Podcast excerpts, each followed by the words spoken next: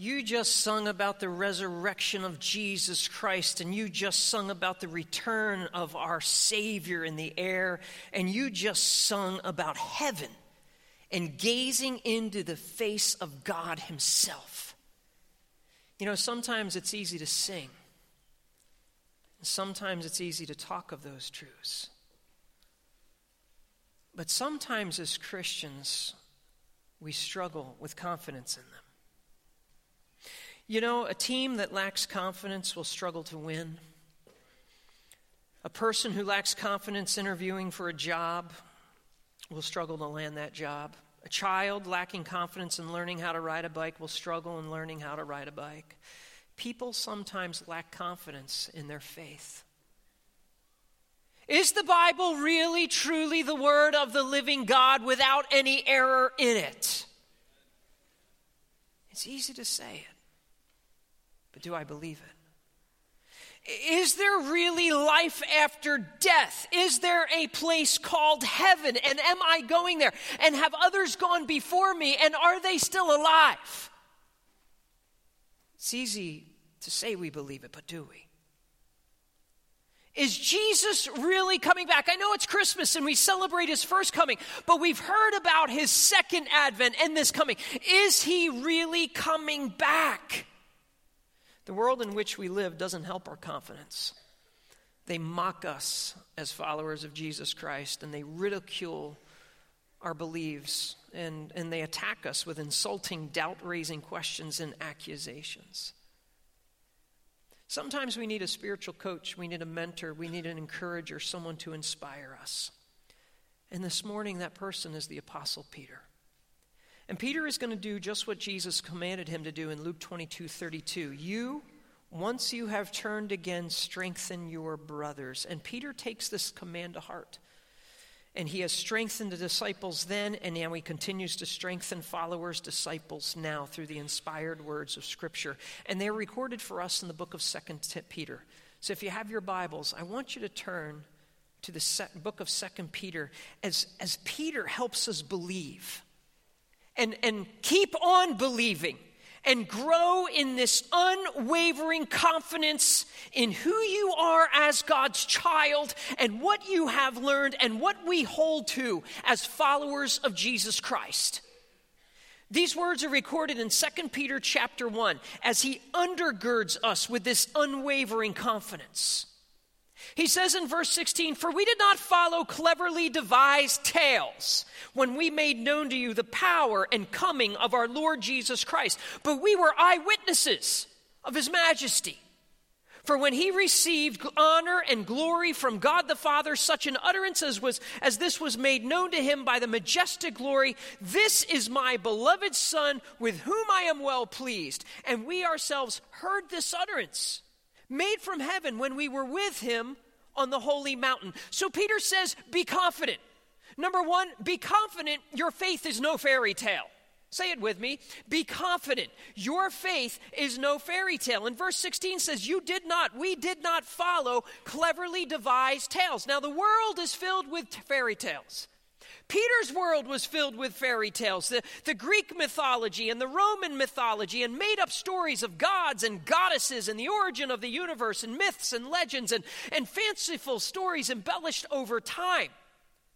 Our world is filled with fairy tales. And not just the lore of Christmas legends and traditions that we hear propagated by the evil Hallmark Channel. but, but the, the fairy tales and the myths from evolution to aliens and UFOs to missing links and Loch Ness monsters to Sasquatches and Bigfoots. You know, this guy, the reigning hide and seek world champion. There he is, right there. The Bible is not a fairy tale. Say it with me. The Bible is not a fairy tale not a single solitary part of it is fake news. It's all faith news, it's all factual news. It is fact. Our Bibles are fact. From the creation account of Genesis 1 1, when God spoke this world into existence, to the triumphant return of Jesus Christ in the air in Revelation 22 Come, Lord Jesus. And everything in between it Adam and Eve, fact. Noah and the ark, fact. Joshua and the walls of Jericho, David and Goliath, Jonah and the whale, Jesus and the resurrection. But Paul, like Peter here, is concerned for you. And he's concerned for me lest we be deceived by the world's lies. We see recorded in for us in 2 Timothy chapter 3. But evil men and impostors will proceed from bad to worse, deceiving and being deceived. You, however, continue in the things you have learned and become what? Convinced of knowing from whom you have learned them, and that from childhood you've known the sacred writings, which are able to give you the wisdom that leads to salvation through faith which is in Christ Jesus. Read it with me. All scripture is inspired by God and profitable for teaching, for reproof, for correction, for training in righteousness, so that the man of God may be adequate equipped for every good work. So take confidence in the word of the living God and be convinced of the Word of God. And he goes on in verse 16, when we made known to you the power and the coming of the Lord Jesus Christ. So he says, I want you to understand something. The power of Jesus is real. And the coming of Jesus is real. His power is real. It is no exaggeration what you read in the Bible. It is not hyperbole. It is not fairy tales. His power is real. He turned the water into wine. Real power. He calmed the storm, real power.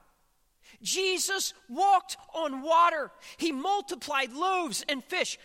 He called forth the dead from the grave. Lazarus, come forth. And he has power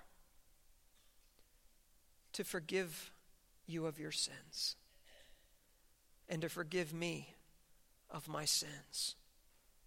That is real power. Jesus is the all powerful God, creator of all, judge of all, and savior of all who will be saved. And some of you here this morning need Jesus to save you. Christmas is about Jesus coming to save. He has the power to forgive your sins. Every single sin you have ever committed, He will forgive you. If you but humble yourself before this God who became a man to die on the cross for you. And ask Him to save you and ask Him to forgive you. He will save you and forgive you. Know that the power of Jesus is real. Know that the coming of Jesus is real. His first coming was real. We celebrate this first advent. Prophesied long ago, Micah 5 2, that he would be born in Bethlehem one would go forth from me to be ruler in Israel as goings forth from long ago, from the days of eternity. How can he be from eternity? Because he is God. Prophesied before his coming in Micah. The way he would be born, prophesied before his coming in Isaiah 4, 7 14. A virgin will be with child and bear a son, and she will call his name what? Emmanuel, which means God with us. John would put it this way the Word became flesh and dwelt among us. Mild he lay, his glory by, born that man may no more may die. That's why he was born, to save you and to save me. His first coming was real, his second coming will be just as real. And we will learn of that in just a few moments. So, so be confident, Peter says unwavering confidence. Your faith is no fairy tale. Secondly, be confident these are firsthand accounts. Say that with me. Be confident these are firsthand accounts. So, in other words, what, what he's going to share with us is, is not hearsay, it, it's not conjecture, it's not assumption. He says, listen, 2 Peter chapter 1 16, we were eyewitnesses of his majesty. We saw it with our eyes. We ourselves heard this utterance made from heaven. We heard it with our ears. When we were with him on the holy mountain, we were there present. So he saw, he knew, he experienced the power and the majesty and the glory of Jesus Christ. Where? He's talking about the Mount of Transfiguration. When Jesus took him and Peter and John and was transfigured before them. Now, Peter wasn't alone. He says, We saw, we heard, we were there. They beheld, Peter, James, and John, the radiant glory and splendor of Jesus Christ on that mountain. We are talking first hand testimony, is what we have here. Eyewitness, ear witness, present witness is what we have recorded for us. And Peter says, Don't forget this. I'm giving you this firsthand. The transfiguration is so important, it is recorded in three of the four Gospels. We see it in Matthew 17, 1 through 8, Mark 9, 2 through 8, and Luke 9, 28 through 36. This highlights its importance not only in the life of Jesus Christ, but it highlights the important in, in, importance for my life and for your life in strengthening our confidence as believers and followers of Jesus. So, what I want you to do right now is I want you to come to the mountain with me. And we're going to walk up this mountain with Peter, with James and John. And we're going to see what they saw. And we're going to hear what they heard. And we're going to be present with them. One of the accounts we are given is in Matthew 17. Read along as I read Matthew 17, starting in verse 1. Six days later, Jesus took with him Peter, James, and John, his brother, and led them up on a high mountain by themselves. And he was transfigured before them, and his face shone like the sun, and his garments became as white as light. And behold, Moses and Elijah appeared to them, talking with him. Peter said to Jesus, Lord, it's good for us to be here. If you wish, I'll, I'll make three tabernacles here one for you, one for Moses, one for Elijah. He should have just kept his big mouth shut. While he was still speaking, a bright cloud overshadowed them, and behold, a voice out of the cloud said, This is my beloved Son, with whom I am well pleased. Listen to him. When the disciples heard this, they fell face down onto the ground and were terrified. Jesus came to them and touched them and said, Get up and do not be afraid. And lifting up their eyes, they saw no one except Jesus himself alone. Be confident your faith is no fairy tale. Be confident these are first hand accounts. Be confident Jesus is coming back. Say it with me. Be confident Jesus is coming back. You need to understand the primary context of every single gospel account of the transfiguration that we have. The primary context is the second coming of Jesus Christ. Matthew 16, 28. Truly I say to you, Jesus said, there are some of those who are standing here who will not taste death until they see the Son of Man coming in his kingdom. He's coming back. Mark 9 1, Jesus was saying to them, Truly I say to you, there are some of those who are standing here who will not taste death until they see the kingdom of God after it has come with power. Jesus is coming back. Luke 9 27, until they see the, son, the kingdom of God. So this promise was fulfilled at the transfiguration. Peter, James, and John get a glimpse of the coming power of God to this earth when he returns in glory to this earth. Talk about a confidence builder. This is a great confidence builder for the disciples. Why? Because very soon they will face the horrific reality of Jesus' death, torture, pain on that cross. And they will be able to look back at the transfiguration and say, This is not the end.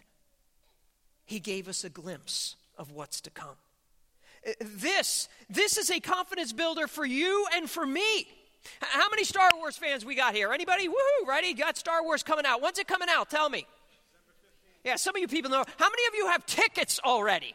Yeah, look at the hands. We got tickets all over the place. Eh, you guys are all excited. You know, you know the movie. What they do is they release these trailers out, and and they've got a couple of them out there, and it gets everybody pumped, and everybody's ready to see it. I want you to understand what God has just done. The Transfiguration is God's trailer.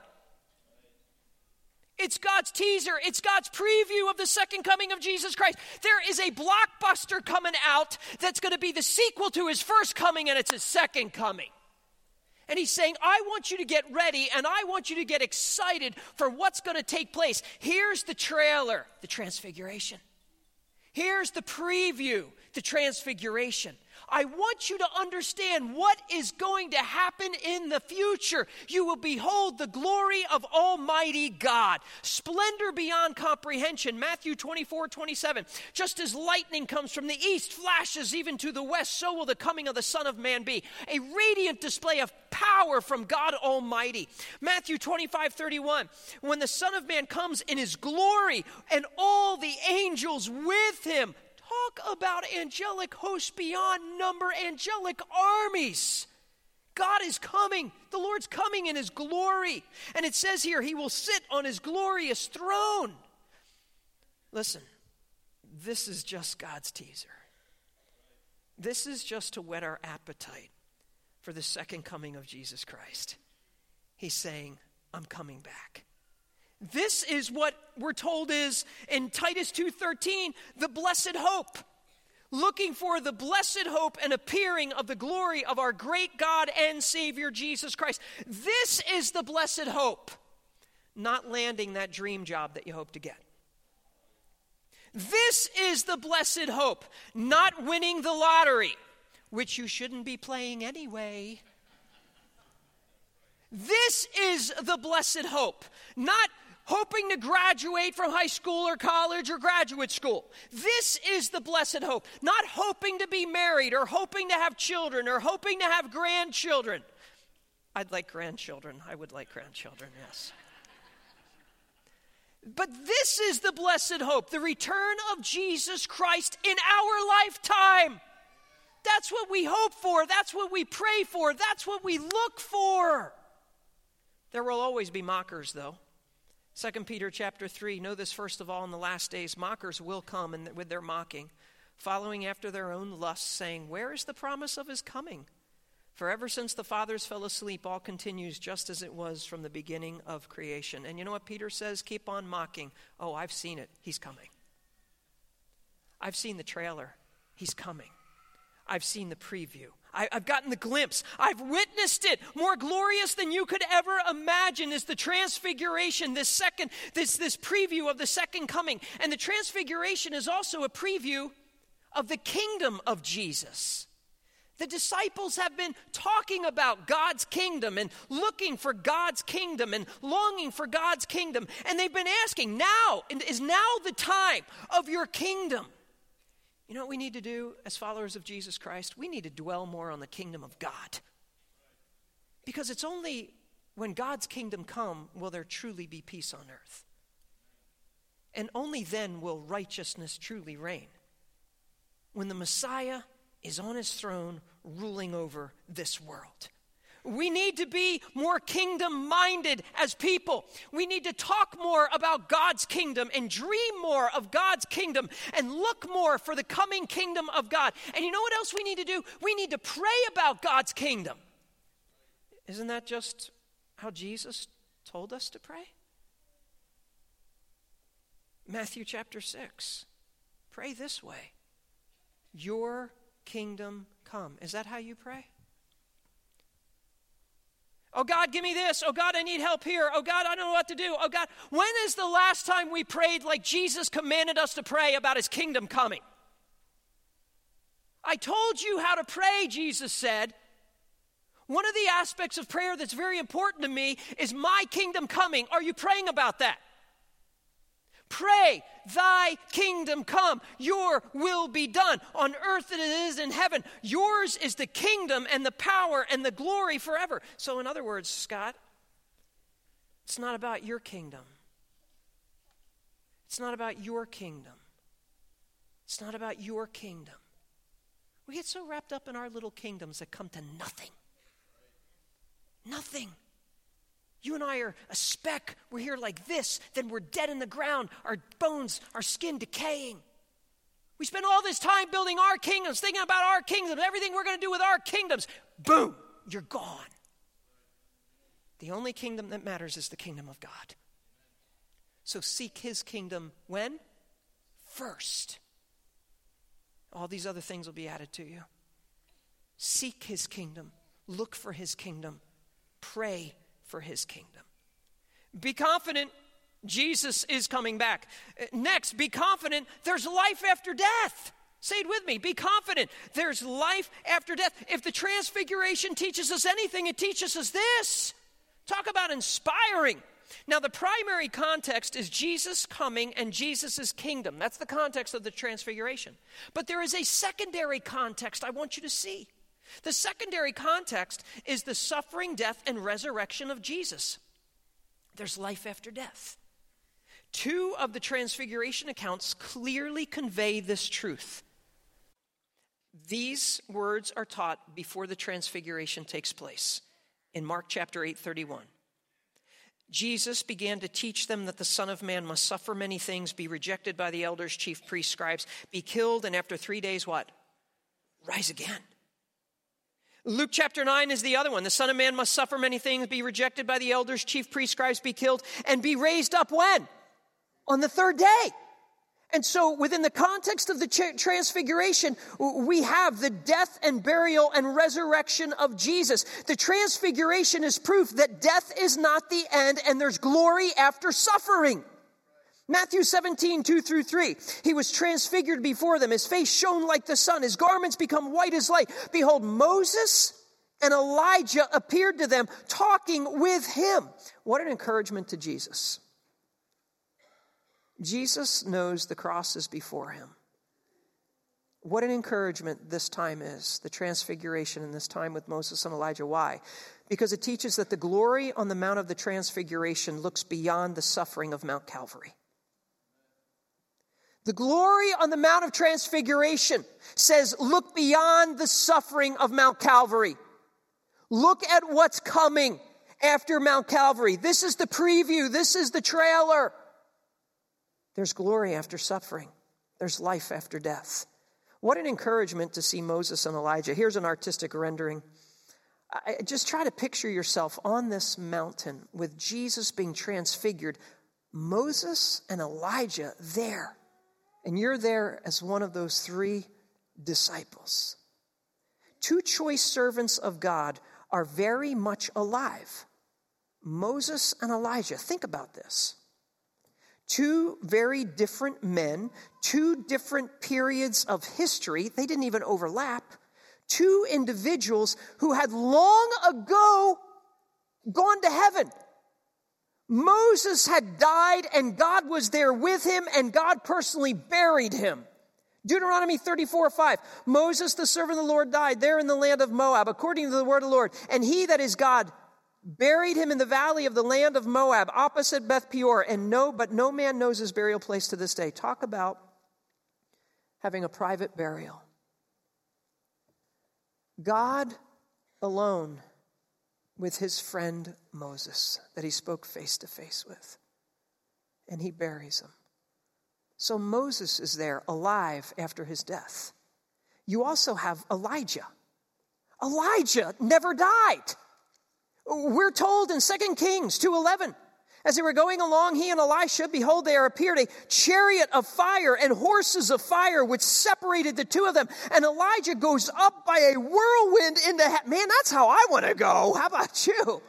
That's unbelievable. And so you have God very involved with the death of Moses, burying his servant. And then you have God sending a angelic Uber to go get Elijah. I mean, what is up with this? And now both of these guys are with the Lord Jesus Christ conversing with him. And what are they talking about? Luke 9 30 through 31. They're talking with him. In verse 31, appearing in glory, they were speaking of his departure, Jesus' departure, which he was about to accomplish in Jerusalem. Wow, more encouragement for Jesus. Why? because they're talking about his departure. In other words, Jesus is not staying on the cross. And Jesus is not staying in the tomb. And Jesus isn't staying on the earth. He is going to rise and he is going to ascend. The glory of the Mount of Transfiguration says, look beyond the suffering of Mount Calvary. And some of you need to do that. You need to look beyond the suffering of this world and realize what's coming. There is suffering in this world. There is pain in this world. There is heartache in this world. And he's saying, would you capture a glimpse of what to come? What's to come is heaven. What's to come is glory. This world, this time on this earth is so very short. You have so much coming. He's saying, capture that. Look at that. What I have coming for you. What an encouragement to you and me is the transfiguration. Listen, Jesus' transfiguration is a preview of our glorified bodies. Understand that. Uh, let me just remind you of an important truth in 1 John 3 2. Read this verse with me 1 John 3 2. Beloved, now we are children of God, and it has not appeared as what, yet what we will be. We know that when He appears, we will be like Him, because we will see Him just as He is. One day you will have a glorified body like Jesus' body. Who here is ready for a new body? That's what you're going to have. Understand that. There is glory after suffering. This is a broken world. There's disease, and there's pain, there's accidents, there's death, there's sorrow, there's suffering. Here's the good news Romans chapter 8. If indeed we suffer with him, so that we may also be glorified with him. For I consider the sufferings of this present time are not worthy to be compared to the glory that is to be revealed to us. It doesn't even compare the pain you're facing right now. It's nothing. It's, it's just incredible. And, and not only this, but also we ourselves having the first fruits of the Spirit. Even we ourselves, we groan within ourselves. Yes, we groan we know this world isn't right. We know our bodies are broken. We know there's sin everywhere present. We groan, waiting eagerly for our adoption as sons, the redemption of our body. Come, Lord Jesus. Come, Lord Jesus. You're getting a new body. Here's more good news Revelation 21. He will wipe away every tear from their eyes. No longer any death. No longer any mourning or crying or pain. The first things have passed away. And he who sits on the throne says, Say it with me, Behold, I am making all things new. That is good news. Glorified bodies like Jesus, glory after suffering. May I remind you there's life after death. Jesus speaking to Martha about Lazarus. John 11, 25. Jesus said, I am the resurrection and the life. He who believes in me will live even if he dies, and everyone who lives and believes in me will never die. Do you believe this? He asks the question. Do you believe this? Are you convinced of this? He's saying, believe in this. Martha and all of us here, we live after we die. When we've been there 10,000 years, bright shining as the sun. We've no less what? Days to sing God's praise than when we first begun. That is amazing grace. There's more encouraging news, though. He's with Moses and he's with Elijah. Now, I want you to capture this because this is a preview of heaven. This is a preview of what's to come. This is a, this is a, a trailer what's going to take place in the future. So he has Moses and he has Elijah. And I want you to notice this conversations are taking place among God's children in heaven long after they're gone. And it's conversations taking place and fellowship between believers who lived in different time periods. And not only that, we're taught here that seemingly we will be recognizable even in glorified bodies we will know each other, converse with one another, and fellowship with one another. Be confident there is life after death. Here's another one. Be confident, Peter says, prayer is powerful. Say it with me. Be confident, prayer is powerful. Please don't forget this. The transfiguration of Jesus takes place during his praying. We see this recorded in Luke chapter 9's account of the transfiguration. He took along Peter and James and John and went up on the mountain to what?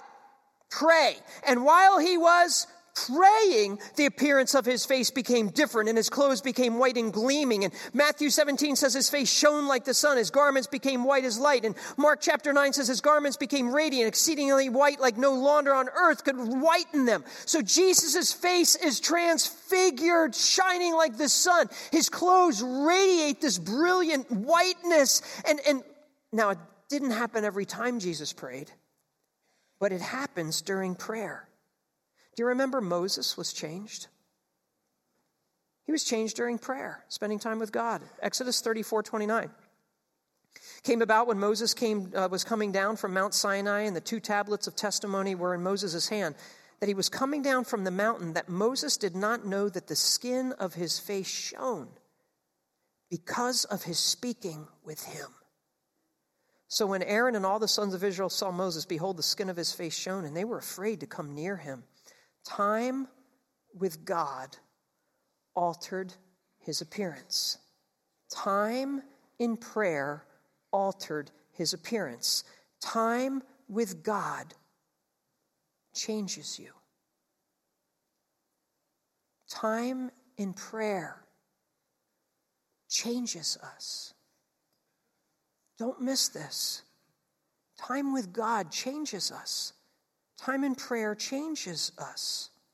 Now, I don't necessarily think our skin is going to shine, but we cannot be helped but be changed when we spend time with God. When, we humble ourselves in prayer before a holy God, it changes us. When we surrender to His will in prayer, whatever will, whatever your will be, that changes us. When we decide to trust in His sovereignty, even though we don't understand why this is happening or what's going on, that changes us. When, when, we, when we fully depend on His strength because we can't do it anymore and we come to Him, that changes us. And when we come before Him and we worship our God, pouring out our lives to Him, it changes us. We can't help but be changed. Uh, uh, our skin may not shine, but our countenance is changed. I, I want you to understand our demeanor is transformed. Listen, you don't need a facelift, people. You need a prayer lift. That's what you need. You don't need a facelift. You need a prayer lift. This is the cure for saggy, sulky faces everywhere. And there's plenty of saggy, sulky faces of God's children in church. You know what you need? You need time with Jesus. That's what you need. Some of you, some of us look like we've been sucking on lemons all day. This is the cure for the saggy, sulky face. When we humble ourselves before God and we spend time in prayer, and some of us, honestly, we don't spend much time in prayer. And so we walk around with a lot of saggy, sulky faces. Whining about this, complaining about that, griping about this, slandering about that person, gossiping about that person. I think we need a little more time in prayer. And maybe it should start with confessing sin. Saying, God, forgive me. And let God transform us, our demeanor, our countenance. Be confident. Prayer is powerful. Here's one more thing be confident, listen to Jesus. Say that with me. Be confident, listen to Jesus. This is the clear message from God the Father in this passage. Matthew 17, 3 through 5. Behold, Moses and Elijah appeared to them, talking with him. Peter, here he goes, said to Jesus, Lord, it is good for us to be here. If you wish, I will make three tabernacles one for you, and one for Moses, and one for Elijah. And when he was still speaking, a bright cloud overshadowed them. Behold, this voice comes out of the cloud This is my beloved Son, with whom I am well pleased. Listen to him. Peter makes some mistakes now on the Mount of Transfiguration. And we get to learn some very valuable lessons from Peter's mistakes. Number one is this lesson number one we don't have to comment on everything. Say that with me. We don't have to comment on everything. Say that to the person sitting next to you. We don't have to comment on everything. Mark's account reads this way. Verse 6 For he did not know what to answer. Can I give you a piece of advice? If you don't know what to answer, don't say anything. Peter, just be quiet. Just stop and think and keep your mouth shut. Think about what Peter says here. I want to make a tabernacle for everybody here. Uh, why would heavenly visitors with heavenly bodies need temporary stick houses? That's what a tabernacle. What's he thinking? We're all going to camp out on the on the mountain? What's he doing here? You almost get the impression Pete is like a child interrupting an adult conversation. Just push them away, you know, get out of here, kid. Sometimes it's best to just sit still and be quiet and listen. Ecclesiastes 5 1 through 2 puts it this way Guard your steps as you go to the house of God, and draw near to listen rather than to offer the sacrifice of fools, for they do not know they are doing evil. Do not be hasty in word or impulsive in thought to bring up a matter in the presence of God. For God is in heaven and you are on earth. Say it with me. Therefore, let your words be few. We don't have to comment on everything. Here's a second lesson. Lesson number two. We're not staying on the mountaintop. There's still work to be done in the valley. Peter wants to camp out up there. And God the Father is saying, You're not camping out up here. The mountaintop experiences are wonderful in our lives. We get to bask in the glory and, and they give us perspective and they refresh us and they excite us and they strengthen us, but we can't stay on the mountaintop. There's work left to be done. There's toil and there's struggle and there's sweat. See, some of us think the Christian life on earth is supposed to be all mountaintop.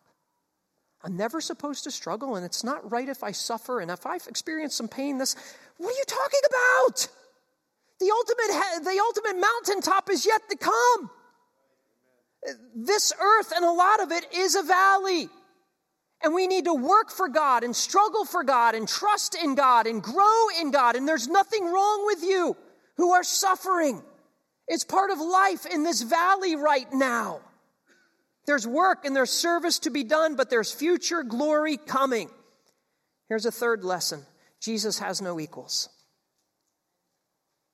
Peter, don't you dare equate Moses with Jesus or Elijah with Jesus. Jesus has no equals. And the Father makes this quick clarification. This is my beloved Son with whom I am well pleased. Similar words were said at Jesus' baptism. This is my only begotten Son, second person of the Trinity, God Almighty, who takes on flesh, is born of a virgin as a child, a baby, who will go to the cross and die for our sins and rise again to save us. That's who Jesus is. He has no rivals, He is unequaled. He is Jesus. And here's one more lesson. Lesson number four listen and obey. Say it with me listen and obey. All of a sudden, while he's still speaking, a bright cloud overshadows them. Great, Pete, now look what you've done. And the Shekinah glory of God moves in. This is my beloved son with whom I am well pleased. Listen to him! Exclamation point. And Peter, once again, is rebuked. This is unbelievable. Think about poor Peter. He's rebuked by the Son of God. Get behind me, Satan. Now he's rebuked by God the Father. Listen to him.